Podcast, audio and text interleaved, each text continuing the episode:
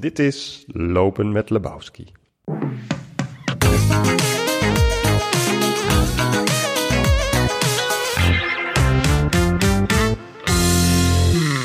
Vrienden en vriendinnen van de literatuur.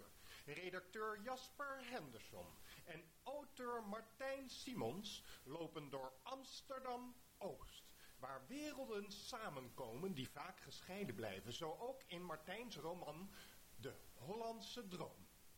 Dat moest vooral een lekker en groots opgezet verhaal worden, maar ook wilde Martijn een boek schrijven over het spanningsveld tussen goede bedoelingen en de realiteit. Over wie in Nederland kansen krijgt en wie altijd met 1-0 achter staat. In welke mate zijn wij zelf verantwoordelijk voor ons slagen? Amusez-vous. Maar even Martijn, wat, wat, ehm, wat, wat, wat stemt jou nou melancholisch aan deze wandeling? Dit is jouw oude buurt. Dit is mijn oude buurt, En, ja. en, en wat, wat vind je nou heel erg typisch voor deze buurt? Hier de, water, de grens tussen de Watergaasmeer en Oost-Amsterdam. Eigenlijk is het Amsterdam-Oost, maar het is toch een Ehm, verschil. Ja, even, wat vind ik er nou zo typisch aan? Nou, Ja. dat... ehm, het is me eigenlijk pas opgevallen nu ik in Rotterdam woon, omdat het daar nog veel erger is. Eigenlijk, eigenlijk is het er niet meer zo, maar tot een jaar of 10, 15 geleden had je hier, met name aan deze kant van het water... ehm, Ja, het water, dat is de Transvaalkade. We staan nu op de brug. eh, eh, ja, eigenlijk, dit, wat, wat, wat is dit voor? Dit is de oude is- stadsgrens zelfs, hè, van Amsterdam. Dit is de, dit is de, hoe heet het, de Weesper Trekvaart volgens Ja, mij. klopt. Ja. En aan deze kant, zeg maar de, de centrumkant, Ja, daar had je nog, vroeger nog superveel sociale huur, nu nog steeds wel, maar veel Ja. minder. ja. En daar was het verschil tussen de ene straat en de, gewoon de achtergelegen straat heel groot. Ja.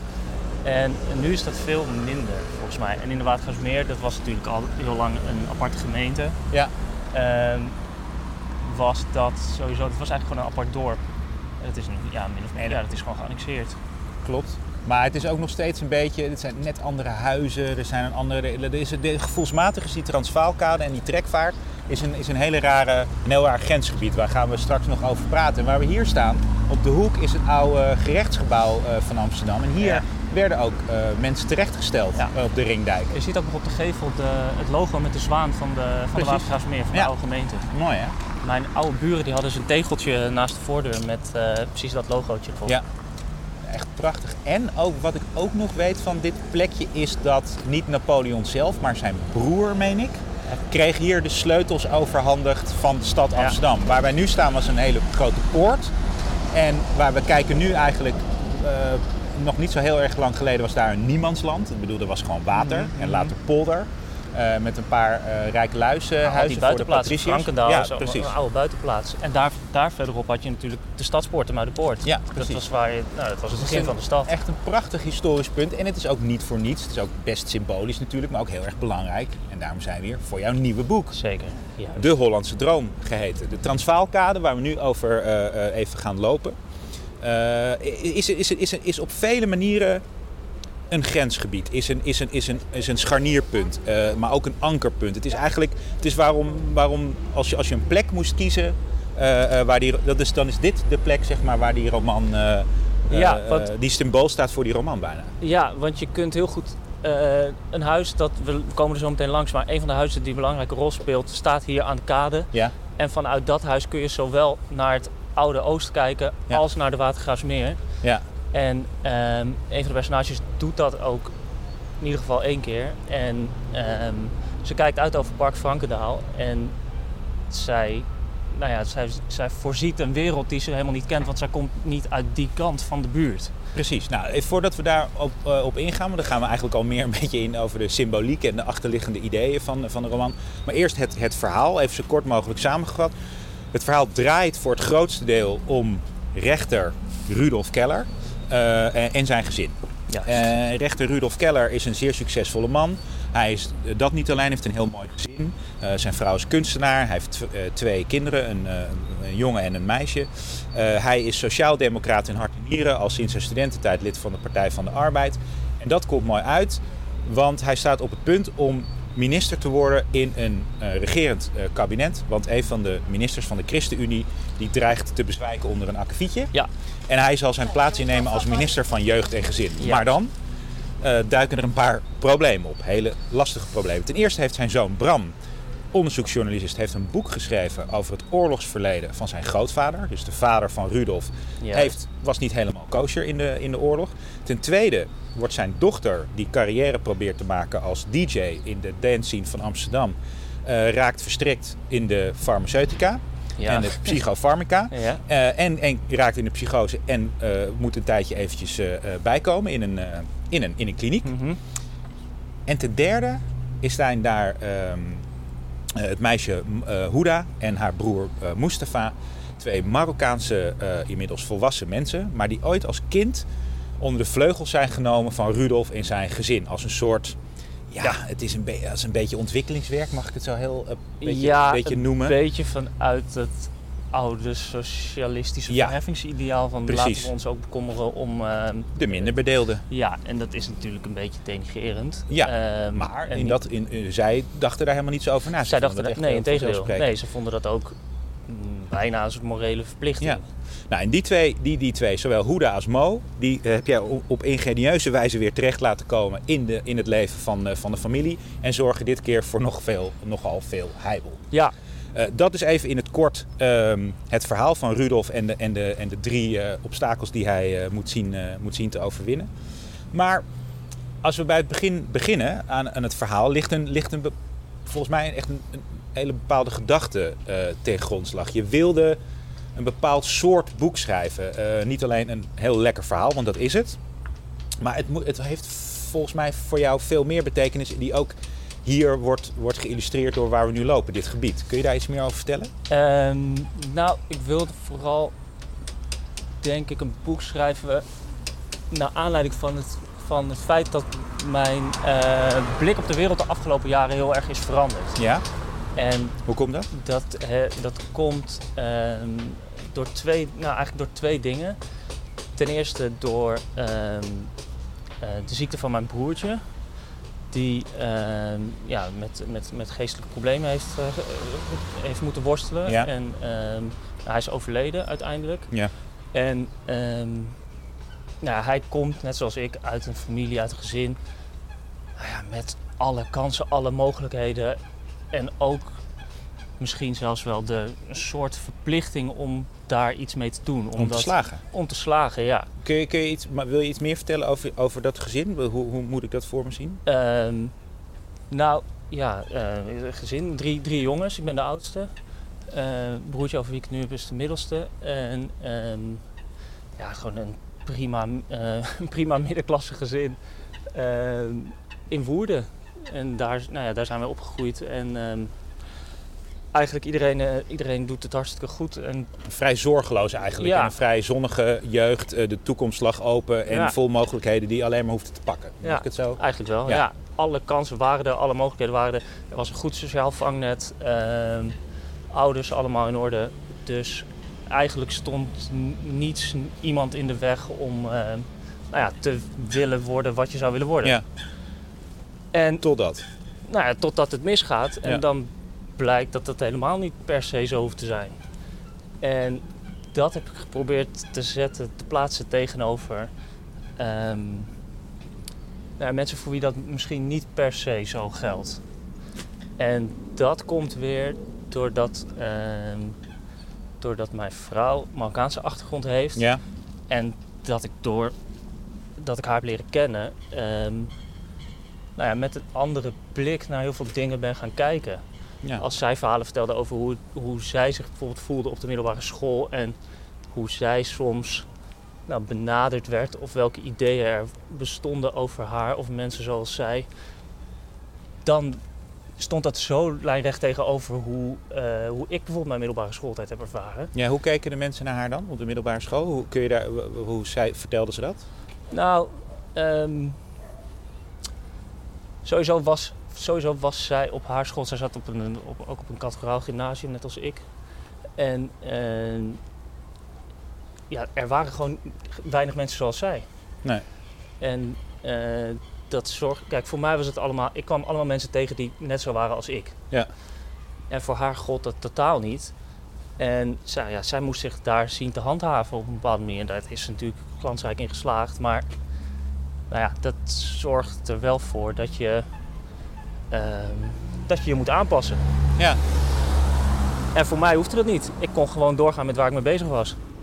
Ja, en je hoeft er dus eigenlijk, eh, want, want één, ik neem aan ook, net zoals eigenlijk de kinderen van Rudolf eh, eh, worden opgevoed in jouw boek, in de Hollandse Droom, is dat, dat, dat er eigenlijk geen reden is om op een andere manier naar de wereld te kijken. Want zij denken niet zo over, over andere mensen. Zij hebben het beste met iedereen voor, tenminste, dat is, dat is de gedachte. Dat ze, ja, Eh, en en zij zien geen onderscheid tussen mensen. Iedereen is gelijk, iedereen heeft gelijke kansen. Iedereen, hè, dat, dat is ons ook, de- al, al, al tientallen jaren wordt dat eh, eh, ons ingeprent. Als Mhm. in Nederland ook. Hè. We zijn een heel welvarend land. Er zijn, is ruimte voor iedereen, er zijn kansen voor iedereen. Althans, dat ging in onze jeugd zo. Ja. En dat is, in, en, en, en dat is eigenlijk ook de laatste jaren. Nou, en misschien zijn er ook wel één of twee hele duidelijke data voor aan te wijzen. eh, sindsdien nogal veranderd. En die data zijn de moorden op Pim Fortuyn en Theo van Gogh. Ja. Mag ik dat zo zeggen? Ja, zeker. Wat, wat is volgens jou... Wat is er toen eigenlijk gebeurd? Ehm, Even los van het feit dat ik weet wat er letterlijk is gebeurd. Oh, Ehm. er is een hond die... Moet je nooit opsluiten. Oh, is een hondenontsluitstasseur. Vandaar dat er een hond in een auto zit. Sorry. Wat is er toen gebeurd? Ehm, ik denk dat, dat een, van de, een van de belangrijke dingen is dat de mensen die het altijd voor het zeggen hebben gehad. En wie eh, zijn dat? Nou, dat zijn de mensen zoals Rudolf Keller, de, de ja, hoe zeg je dat? De, de witte middenklasse en daarboven. Ja. Ehm, Goed dat is- salaris, eh, precies. Volvo voor de deur, ja, eh, pensioen, alles. Ja.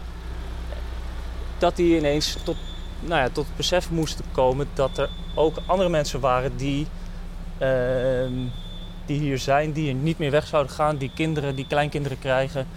Ehm, en dat die mensen ook een plek voor zichzelf op zijn gaan eisen.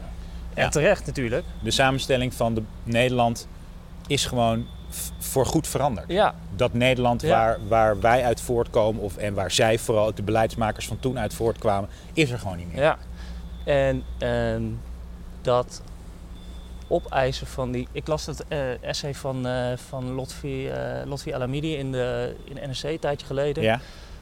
Over twintig jaar na Paul Scheffer. Ja. En ehm, hij schreef, wat vond ik wel leuk, hij zei. ehm, eh, hoe zei hij dat nou? Ehm, juist het feit dat, eh, dat men nu zo erg probeert zijn plek op te eisen, Ja. laat eigenlijk goed zien hoe Nederlands ze zijn geworden. Die directheid, die, ja. Ehm, en juist dat vinden, vinden mensen die nou ja, plaats moeten maken, min of meer, vinden, vinden ze zo'n probleem. Ja. Nou ja, volgens mij is dat. Nou, en dat het, dat het dan heel veel mensen liet zien tot, tot vandaag de dag. En, en het wordt eigenlijk steeds sterker. Dat dat hele room-blanke met een roze randje omzoomde eh, idee van... We zijn allemaal gelijk, iedereen is welkom, je kan worden wat je wil. Ja, eh, we kunnen elkaar helpen. Is, is gewoon niet zo. Nee. En, en, en daar heeft, denk ik, heeft op dit moment de samenleving eh, ongelooflijk veel moeite mee om, om zich ten opzichte van dat idee te herdefiniëren. Van maar wie zijn we dan wel en wat doen we hier dan wel? En ook nog eens een keertje, omdat alle stemmen nu gelden. Je kan alles horen, iedereen mag zeggen wat hij wil. Ehm, ja, dat maakt het natuurlijk vrij troebel allemaal. Ja, het is heel. Je, ehm, zeg je, je moet jezelf opnieuw eh, uitvinden, je positie opnieuw uitvinden als je erachter komt dat, het, dat er zoiets bestaat als kansenongelijkheid. Ja. En dat eh, wat voor jou vanzelfsprekend is, voor anderen misschien helemaal niet zo vanzelfsprekend is. En dat jij daar misschien, nou ja, misschien geen schuld in hebt, maar wel een rol in speelt. Nou ja, we lopen hier nu eigenlijk door de buurt van Huda en Mo. Dit is midden in, eh, in oh, dit is, de, dit is het Transvaalplein. Er wordt veel altijd gevoetbald. Hier om de hoek is de, is de straat waar zij opgroeien. Hè. Hun vader, eigenlijk een vrij klassiek eh, eh, verhaal, kwam in Nederland in de jaren. eh, in de jaren zeventig. in de jaren 70. Eh, kwam, ging werken in een, in een conservenfabriek eerst. Daarna ging hij schilderen. Hij klom langzaam op, wilde zijn kinderen laten studeren. En zonder al te veel weg te geven van het verhaal. Er, hij krijgt een ongeluk. En is vanaf dat moment, ja, is ook die droom, bijna letterlijk en figuurlijk, gebroken. Ja. Met alle gevolgen van dien voor zijn kinderen. Ja. Eh, dat, dat vindt allemaal hier plaats, in, in deze eh, buurt. Eh, terwijl letterlijk 100 meter hierachter, waar we net liepen, de Transvaal- Transvaalkade, zijn Mhm. huizen die jij en ik allemaal niet meer kunnen betalen. Die kijken aan de achterkant uit op dit gedeelte. En aan de voorkant kijken ze uit over de mooie Watergasmeer. En kan je zelfs de bomen zien van Park Frankendaal, waar we misschien deze wandeling gaan eindigen. En, en dat is toch een beetje. En, en dat spanningsveld zit door de hele roman heen. Het is de hele tijd een, een, een, een, een- een gevecht tussen enerzijds de goede bedoelingen en aan de andere kant de realiteit. Kun je een beetje zo, zo samenvatten waar al ehm, die worstelingen over gaan? Ja, ik denk het wel. Het gaat. Ik denk dat het vooral ook heel erg gaat om waar we het net al over hadden. In hoeverre ben je eh, verplicht om de kansen te grijpen die je hebt gekregen? En in hoeverre ben je, ben je verantwoordelijk voor, voor je eigen slagen? En nou ja, je kunt er dus heel goed achter komen dat dat voor Maar sorry, geloof jij daarin? Is dat, is dat het idee van. Dat is bijna Amerikaans of niet, toch? You can make it if you try. Nou, ik geloof daar dus niet in, maar die gedachte is wel heel sterk aanwezig. Dit is de straat waar het om gaat, hè? Ja, maar ik heb het gesitueerd meer aan die kant, aan de andere kant van het plein. Want de meisjes, die, het plein ligt in het midden van de twee huizen. Ja. En ehm, we zowel, even zowel de jongens als de meisjes eh, komen altijd samen op het plein. Ja, de meisjes die rolschaatsen daar. Ja. En de En- jongens die hangen daar op hun scooters. En nou ja, eigenlijk nu nog steeds, zo te zien. Ja, precies. En eh, En dat plein, ja, dat is echt wel een beetje een verzamelpunt. Ook voor, eh, ook voor oudere mensen. ja, dit is echt, dus nu is het vol spelende schoolkinderen. Die hebben Ja, de pauze. Die zitten in de basisschool, ja. En eh, dit, dit is ook echt in vele opzichten bijna het hart van, eh, van de geschiedenis van, eh, van de twee families die hier samenkomen, letterlijk en figuurlijk. Want het is ook belangrijk dat, dat nou ja, Evie, de dochter van Rudolf en zijn vrouw hebben hier, die ontmoet, die, die rol gaat hier met Hoeda. Terwijl Bram, de zoon, ook afkomstig uit dat gegoede milieu, hier hangt met de Marokkaanse jongens uit de buurt van wie niet helemaal duidelijk is wat ze nou eigenlijk Nou, doen van sommigen. dag, toch? ja, Van sommigen. Van sommigen. En, ehm, maar goed, dat, dat, is, dat, is, dat is even de achtergrond van, eh van, van Huda en haar broer. Dan heb je een tweede punt, eh, is, is, is Evie, de dochter.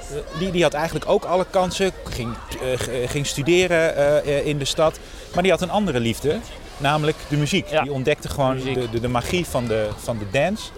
En wilde niets liever dan, dan DJ worden. Ja. Is dat voor jou een persoonlijke kant ook? Even dat, dat Evie het verhaal van je broer eh, min of meer weerspiegelt. Maar is ook haar, haar liefde voor die, voor die dance en, en de cultuur vooral eigenlijk die daar omheen hangt... eh, terug te Ehm, voeren op je eigen interesses? Nou, ik heb er wel een zwak voor, maar ik ben gewoon ik ben breder geïnteresseerd. Niet alleen maar eh, elektronische muziek of dancemuziek.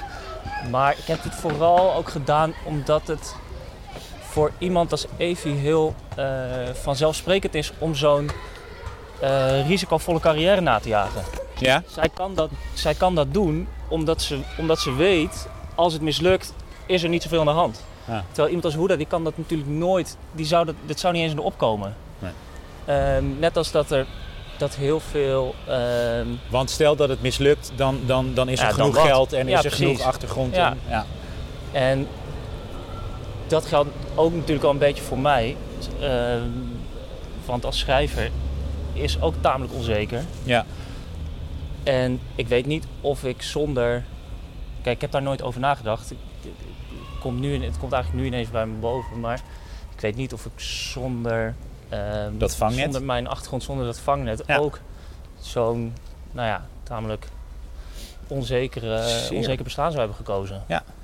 Nou, ik, ik, ik denk het niet. En ik denk eigenlijk. En, en ik, maar ik vind ook niet. Bedoel, nu klinkt het al heel snel alsof dat verwijtbaar is. Maar eh, van hé, jij hebt makkelijk lullen, want dat, die kant gaat het al snel op. Maar op dat moment dat je die keuze maakt, denk je helemaal niet zo. Nee. Eh, dat komt eigenlijk pas nu. Nee, je hebt Dat gewoon meer mogelijkheden. Ja. Dit is een van de dingen die je ook kunt doen. Ja. Ehm, ik, hoef helemaal niet, ik heb nooit hoeven nadenken over zijn de keuzes die ik maak wel Hoe ga ik mijn leven verbeteren? precies. Want je had al een heel goed leven. Ja, Nou ja, en bovendien, je, doet, je, bent, je, bent, je bent leraar geworden, Ja. docent Nederlands. Een hele goede en geliefde, weet ik uit zeer vertrouw, eh, betrouwbare bronnen allemaal. Vroeger hier in, eh, in eh, Amsterdam, maar sinds kort in Rotterdam. Niet alleen vanwege je echtgenoten, maar ook eh, vanwege het feit dat deze stad toch echt niet in staat is om mensen te behouden door die huizenprijzen hier maar Nee. Niet in bedwang te kunnen houden. Maar dat is een ander verhaal. Nou, hoewel, dat heeft ook heel erg met jouw boek te maken. Dat is ook een veranderende wereld. Dat is ook een veranderende eh, eh, eh, cultuur die al veel langer in gang was gezet, maar nog veel harder is gegaan sinds die moorden of gebeurtenissen die we hebben gezien. Lijkt het wel. Dit, dit, dit is, Nederland is een soort bizarre draaikolk terechtgekomen, of stroomversnelling, alle kanten op. Mhm. Ehm, maar even terug naar Evi. Die, eh, die, die, die, die ontwikkelt zich eh, eh, in de dance. Dat loopt helemaal, helemaal fout. Maar ik vind het ook wel, daar wilde ik eigenlijk naartoe, wel knap hoe je, dat, hoe je die cultuur hebt beschreven. Ik heb dat nog niet heel, je hebt niet voor het eerst is dat, maar ik, ik heb nog niet heel veel over gelezen. nee, klopt. Hoe die, hoe die scene hier is ontstaan en hoe dat gevoel vooral was het, dat zij beleefde. het meeste wat je daarover leest gaat allemaal terug eigenlijk op de beginjaren. De, Ja. eind jaren 80, begin jaren 90. Ja. Maar de, de eerste generatie eh dansliefhebbers, de eerste generatie, het gaat altijd over de Roxy bijvoorbeeld. Ja. Ehm, maar er is nu eigenlijk, er zijn nu soort elektronische natives Ja. opgegroeid. Voor wie, het hele, voor wie de, hele cultuur, de hele uitgaanscultuur zo anders is dan voor, eh, nou ja, voor oudere mensen. Ja. En ehm, ik, vond, ik, ik heb dat zelf toen ik hier ging wonen, heb dat best wel goed meegemaakt, vind ik. Ehm, en, ja, heb, je daar heel erg, iets- heb je daar heel erg ingezeten, in ingedoken toen het opkwam? Jij, jij ehm, beleefde, je hebt de opkomst van, het wordt ook beschreven in het boek van Club 11 meegemaakt. Ja, Eh, dat, soort, hè, dat waren echt, dat waren echt Club 11, later trouw, et hoogtijdagen. cetera. Ja, En ja, ik had, ik had, ik heb, ik- die heb ik nog steeds trouwens, die vriend. Maar die wilde toen we, we kwamen tegelijk hier naartoe. En ehm, hij wilde ook DJ worden. Hij, is- hij doet nu iets heel anders. Eh, hij draait nog steeds trouwens. wilde jij DJ worden? Nee, nee, nee. Oh, ik dacht omdat je zei Nee. ook, maar zoals Evi. Ja, precies. En ehm, nee, heb ik nooit, eh, heb ik nooit geambieerd. Nee. Ehm, nee, ik dacht het kost. Dat, ja, dat leek me. Ik dacht dat ik het niet zou kunnen. Nee, nou ja. Ja, waar hadden we het over? Nee, over Evi, over die cultuur, de opkomst ervan, die heb je heel erg meegemaakt. En die heb je ook, vind ik, heel, heel goed en intens, eh, eh, intens beschreven. Het vormt ook weer een mooi contrast met de wereld waar Huda dan weer uitkomt, waarin dat ook... Het kon helemaal niet. Huda, Huda kwam uit een zeer conservatieve wereld. Ja, Eh, ik weet niet of we nou al langs het huis zijn gelopen. Ja, volgens mij al een paar keer. ja al twee keer. Maar dat is het huis met de, Het huis met de tieten. met de titel. Zullen we daar toch nog heel even heen lopen? Ja. We zijn er nu toch. Wat ik nog wel even, wil zeggen, Ja. is dat ik waarom ik het zo interessant vind, is dat ehm, die uitgaanscultuur, ehm, die, het moment dat je daarin verzeild raakt, is het moment dat je je karakter ontwikkelt. Ja, Ehm, en dat geeft een soort spanning. ja. En dat heb ik zelf ook best wel ervaren. Dat het heel verleidelijk kan zijn om, eh, om je daarin te verliezen. Ja. En ik denk dat dat, ja, Nou, dat gebeurt dan ook met Evi, zonder daar al te veel verder over te willen zeggen. Nou, dit zijn de beroemde... Het zijn eigenlijk meerdere huizen. ja het zijn twee panden, maar ik heb eh, dit pand als eh, uitgangspunt genomen. Ja, nou, wat, wat we zien... Nou, zeg jij het eigenlijk maar. Ja, we zien eh, een opgang met een soort halfzuiltje in het midden met aan beide kanten mooie massieve houten, ik denk dat het eiken is, voordeuren. Ja, En die worden gescheiden dus door, door een halfzuiltje van een torso van een vrouw. Ja. Ehm, een nimf, denk ik. ja, dat is wel, ja. En die is naakt. Ja, en die heeft duidelijk borsten. Ja, Dat is heel, en dat is belangrijk, want nou, A, is dit dus het huis waar de familie Keller woont, in het boek. ja het is echt en een B, chic huis. is het is een prachtig huis. Ik zou het heel graag willen eh, eh, hebben, maar dat is godsonmogelijk nu. Eh, maar de- hier komt Huda voor het eerst eh, als ze mee wordt genomen door Evi. Ze sluiten vriendschap op de lagere school, hè, na het schoolschaatsen op het plein.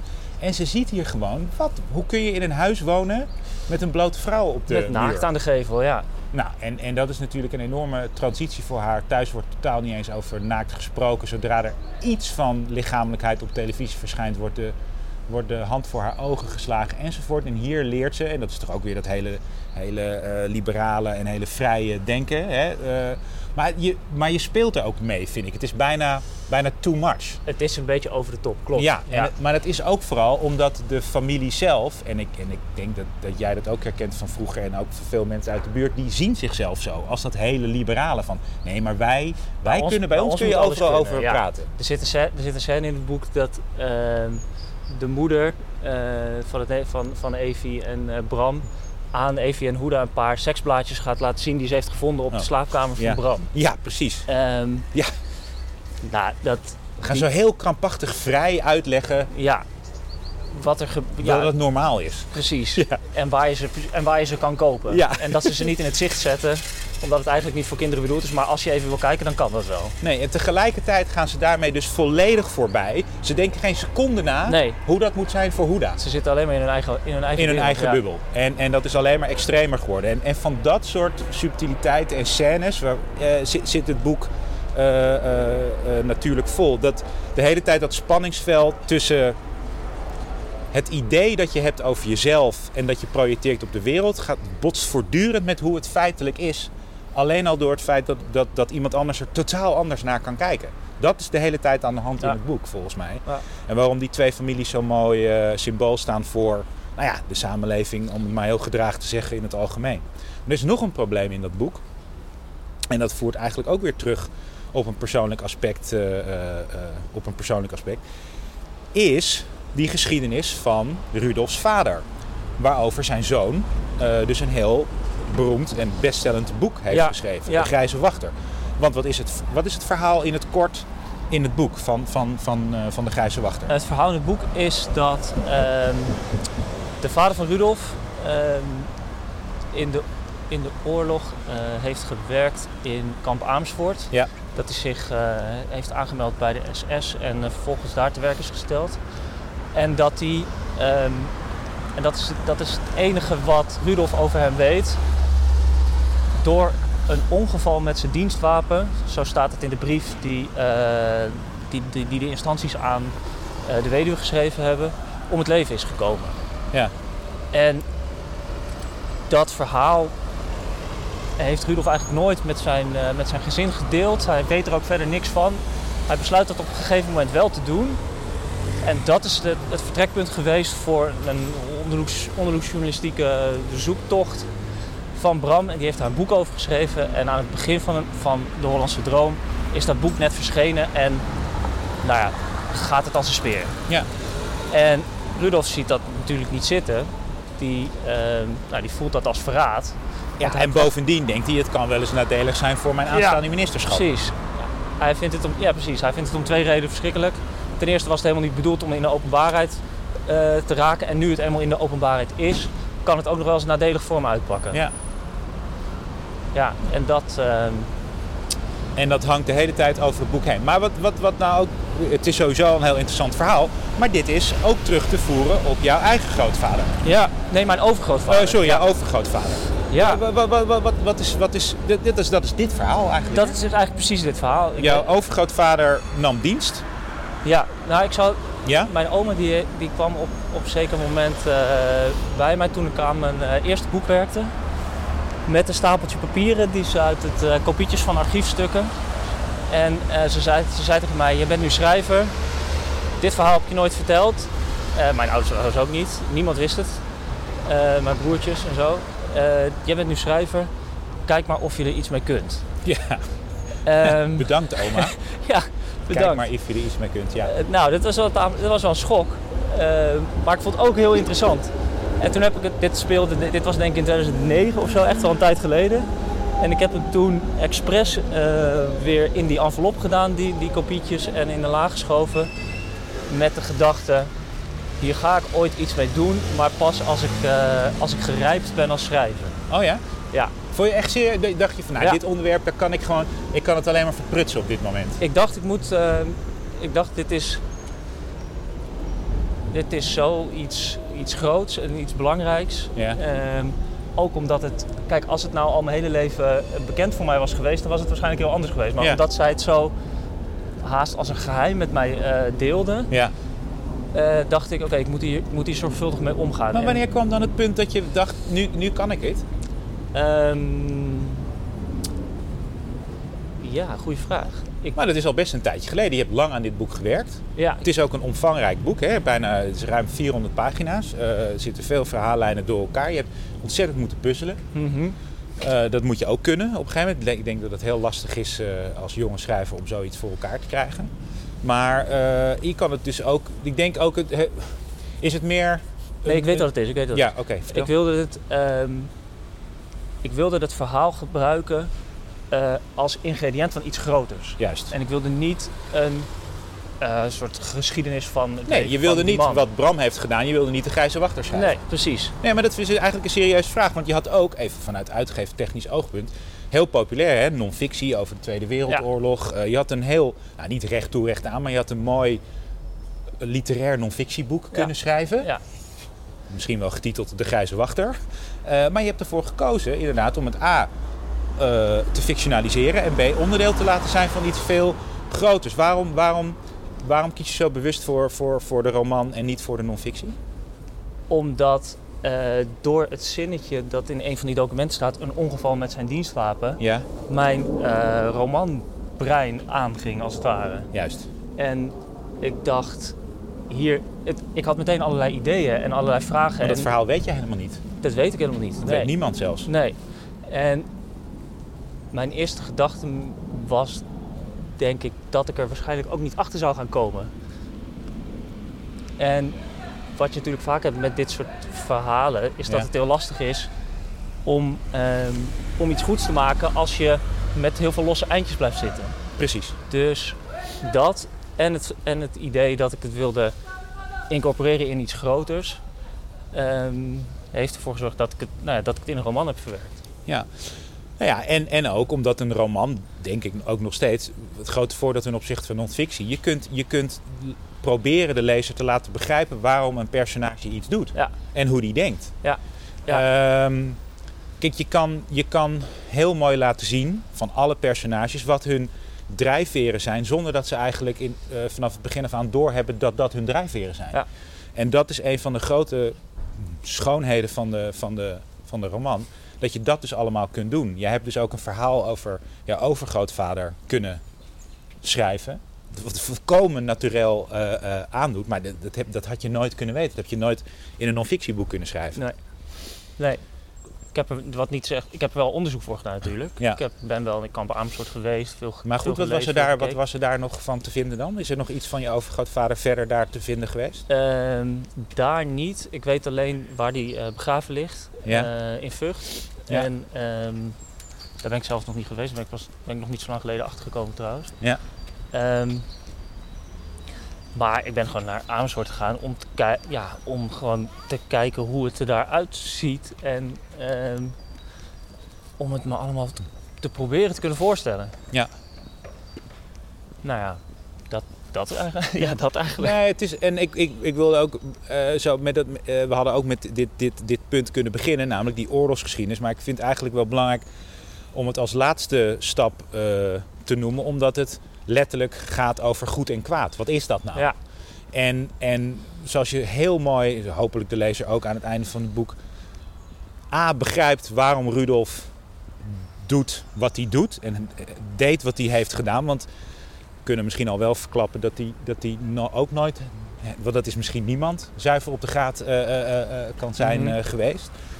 Dat wil je ook heel erg laten zien. Die, die, de hele tijd die discrepantie tussen wat we denken van onszelf dat we zijn, of willen zijn, en wat er feitelijk uitkomt. Ja, klopt. Ehm, En dat het ook misschien niet eens zoveel heeft te maken met je achtergrond. Of, of, of, of misschien wel. Ja, nou Rudolf, hij is vooral hij is heel erg iemand die altijd, die heel erg predikt dat hij omkijkt naar andere mensen. Ja. Ehm, min- minder bedeelden. Gewoon echt een klassieke sociaaldemocraat. Ja. Maar als het dan echt dichtbij komt, dan is het gezin, zijn eigen gezin, het enige wat, waar het echt om draait. En het e- is dat, zijn dat de enige mensen voor wie die echt eh, nou ja, alles over heeft. Ja. En dan nou ja, kunnen al die mooie praatjes gewoon eh, in, de, in de kliko. Ja, precies. En, en zo leren we eigenlijk van alle personages ook verborgen motieven en achtergronden kennen die, die eh, zo langzaam eigenlijk eh, naar, de, naar de bovenkant komen. Ja. Zowel van Huda als van Evi. Van Bram is dat natuurlijk ook wel evident. Van Marloes, de, de vrouw van, eh, van, van Rudolf. En ik, heb, heb je ook echt geprobeerd, want dat lijkt me ook best moeilijk hoor, om aan de hand van één familie meer een situatie te scheppen van een, van een tijd, van een land, van een, van een samenleving? Of, van, Ehm, ja, wel, wel of klinkt het een beetje te groot? het is indirect gebeurt dat natuurlijk. Ja, Ehm, als, als, je op, als je met deze thematiek aan de gang gaat, dan, dan kan het niet. Maar ik heb, ik heb heel erg willen waken dat het niet een soort pamflet wordt. nee. Daarom, daarom zijn ook alle personages eh, zo ambigu. Ja. En ehm, het is, ja, het wordt, je moet heel erg waken dat, het niet, dat je niet gaat preken, weet je wel. Nee. Nou ja, ik ben in ieder geval heel erg blij dat het geen roman is geworden over een schrijver die een boek schrijft over een andere schrijver Ja, met wie hij een keer ruzie heeft gehad in het café. Ja, En, en eh, het schijnt een hele populair genre te zijn. ja dat eh, is eh, ja, de in dit geval. tijd. Maar je hebt geprobeerd wel echt een, een, een, een, een groots eh, boek te maken. Terwijl we nu hier in, nou, toch mijn favoriete park van heel Amsterdam, Frankendaal, Park ja. Frankendaal lopen, waar Huda, of eigenlijk Evi de kamer op uitkijkt en dat Huda ook ziet. Van dat is een soort belofte, een beloofde land met Ja. de bomen en de stilte. We stonden net op het Transvaalplein, Mhm. zo helemaal ingesloten tussen steen en, en, en, en, en, helemaal klein. En, en, echt een paar honderd meter verder is dit eh, wonderlijke Ja, met rietkragen en Central Park-achtige mini-parkje. Maar ehm, na zo'n boek, hè, na al die jaren en die inspanning, het heeft je ook best wel veel inspanning gekocht, die Hollandse eh, droom. Eh, laten we hopen dat het gewoon hartstikke goed gaat. Maar wat, wat nu? Wat, wat, moet je, wat, wat ga je hierna nou weer doen? Ah, nou, ehm, Oh, daar heb ik toevallig wel ideeën over. ah, mooi. Het was grappig, want jij schreef in een van de laatste versies in de kantlijn een opmerking. Ja? En die heeft, die heeft me aan het denken gezet. ging over, ehm, ging over Bram. Ja? En ehm, die, is na, die is ergens in het boek wordt hij een jaar naar kostschool gestuurd. Juist. En Rudolf merkt op dat hij over van, eigenlijk van elke fase van het leven van Bram foto's en eh, bewijsmateriaal heeft, behalve van die tijd daar. Ja. En dat zette me aan het denken om eigenlijk Bram als een nieuwe hoofdpersoon in een, iets nieuws te, te laten terugkomen. Ja. Te gek. En ehm, eigenlijk ook weer met deels dezelfde thematiek te kijken. Ehm, nou ja, ik ben nog niet, ik ben nog niet zo ver, maar dit, dit, dit broeit een beetje in mijn hoofd. Ja. Nee, het zou mooi zijn als de Hollandse Droom bijna een bouwsteen werd van een, van een groter project. Om Ja. te kijken van hoe werkt dat nou eigenlijk in die samenleving. En hoe kun je dat nou met een verhaal, met echte mensen die we hier gewoon ook al tijdens deze wandelingen, zowel aan de ene kant van de kade als hier zijn tegengekomen. Je ziet ze hier gewoon echt serieus lopen. Van de, van, van, eh, van de migrantengezinnen tot hier de, de au pairs die hier in het park lopen met hun... eh, Ik weet niet of kinderen. dit au pairs zijn, Nou, dit maar zullen wel... eh, dit zijn crashleiders. ja, precies. Ze hebben een soort touw omge... alsof ze worden uitgelaten met de riem. Zie je dat? Ja, al het water is gevaarlijk. Jezus, echt. Zit gewoon echt soort hondjes. Enfin, maakt Ja, stint mag niet meer, toch? Ze moeten Nee, nu wel... nee, eh, nee. Maar ja, ik denk het ook als, als je hier een kind valt en je trekt te hard aan de tafel. Nou, ik wilde er maar niet aan denken. en nee, maar dat, dat, dat, dat, dat, dat, dat maakt het, dat, dat maakt het zo interessant. En het valt me op dat, dat er zo weinig auteurs van jou... Hoe oud ben je ook alweer, Martijn? 34. 34. Nou, die, dat, dat die met die dingen bezig zijn. Dat, die, dat je dat... Hé, ik wil niet weer de hele Zwageman-idee van... eh, Mhm. er moet meer rumoer, straatrumoer in de literatuur... en we moeten meer om ons heen kijken en dat soort dingen. Maar het is ook, het is ook volstrekt logisch dat je het wel doet... en probeert op een of andere manier te verwerken in een heel goed verhaal. Nogmaals, je hoeft inderdaad geen pamflet te schrijven... maar wel ehm, gebruik wat je om je heen ziet, wat er nu gewoon gebeurt. En een roman is bij uitstek, denk ik, daar een... eh, de, de manier voor Ja. om dat te laten zien. En Maar- toch ja? is het ook allemaal... Het vertrekpunt is ook allemaal wat ik zelf... eh, het zijn allemaal dingen die ik zelf heb meegemaakt. Zo verdraaid en verwrongen. Ja. En, eh, Dat maakt het zo raar. Je hebt nooit, je hebt nooit autofictie willen schrijven, zoals het zo mooi heet. Is echt van, ik ga het, ik ga het verhaal over mijn broer schrijven. Nee. Nee. nee, waarom waarom is, niet? Ja, ja, dat is gewoon heel saai. Dan, kun je, ja, dat, dan, dan gaat het alleen maar over mij en niet over eh, de, de, de problematiek die, waar het nou juist over moet gaan. Ja. En dan, ja, weet je, dat soort... Ik denk, ik heb ook het idee dat je dan stilistisch veel minder Ja. kunt. Hebben je ouders het gelezen? Eh, nee, nog niet. Ze weten wel waar het over gaat. Ja. En, eh, Wat denk je?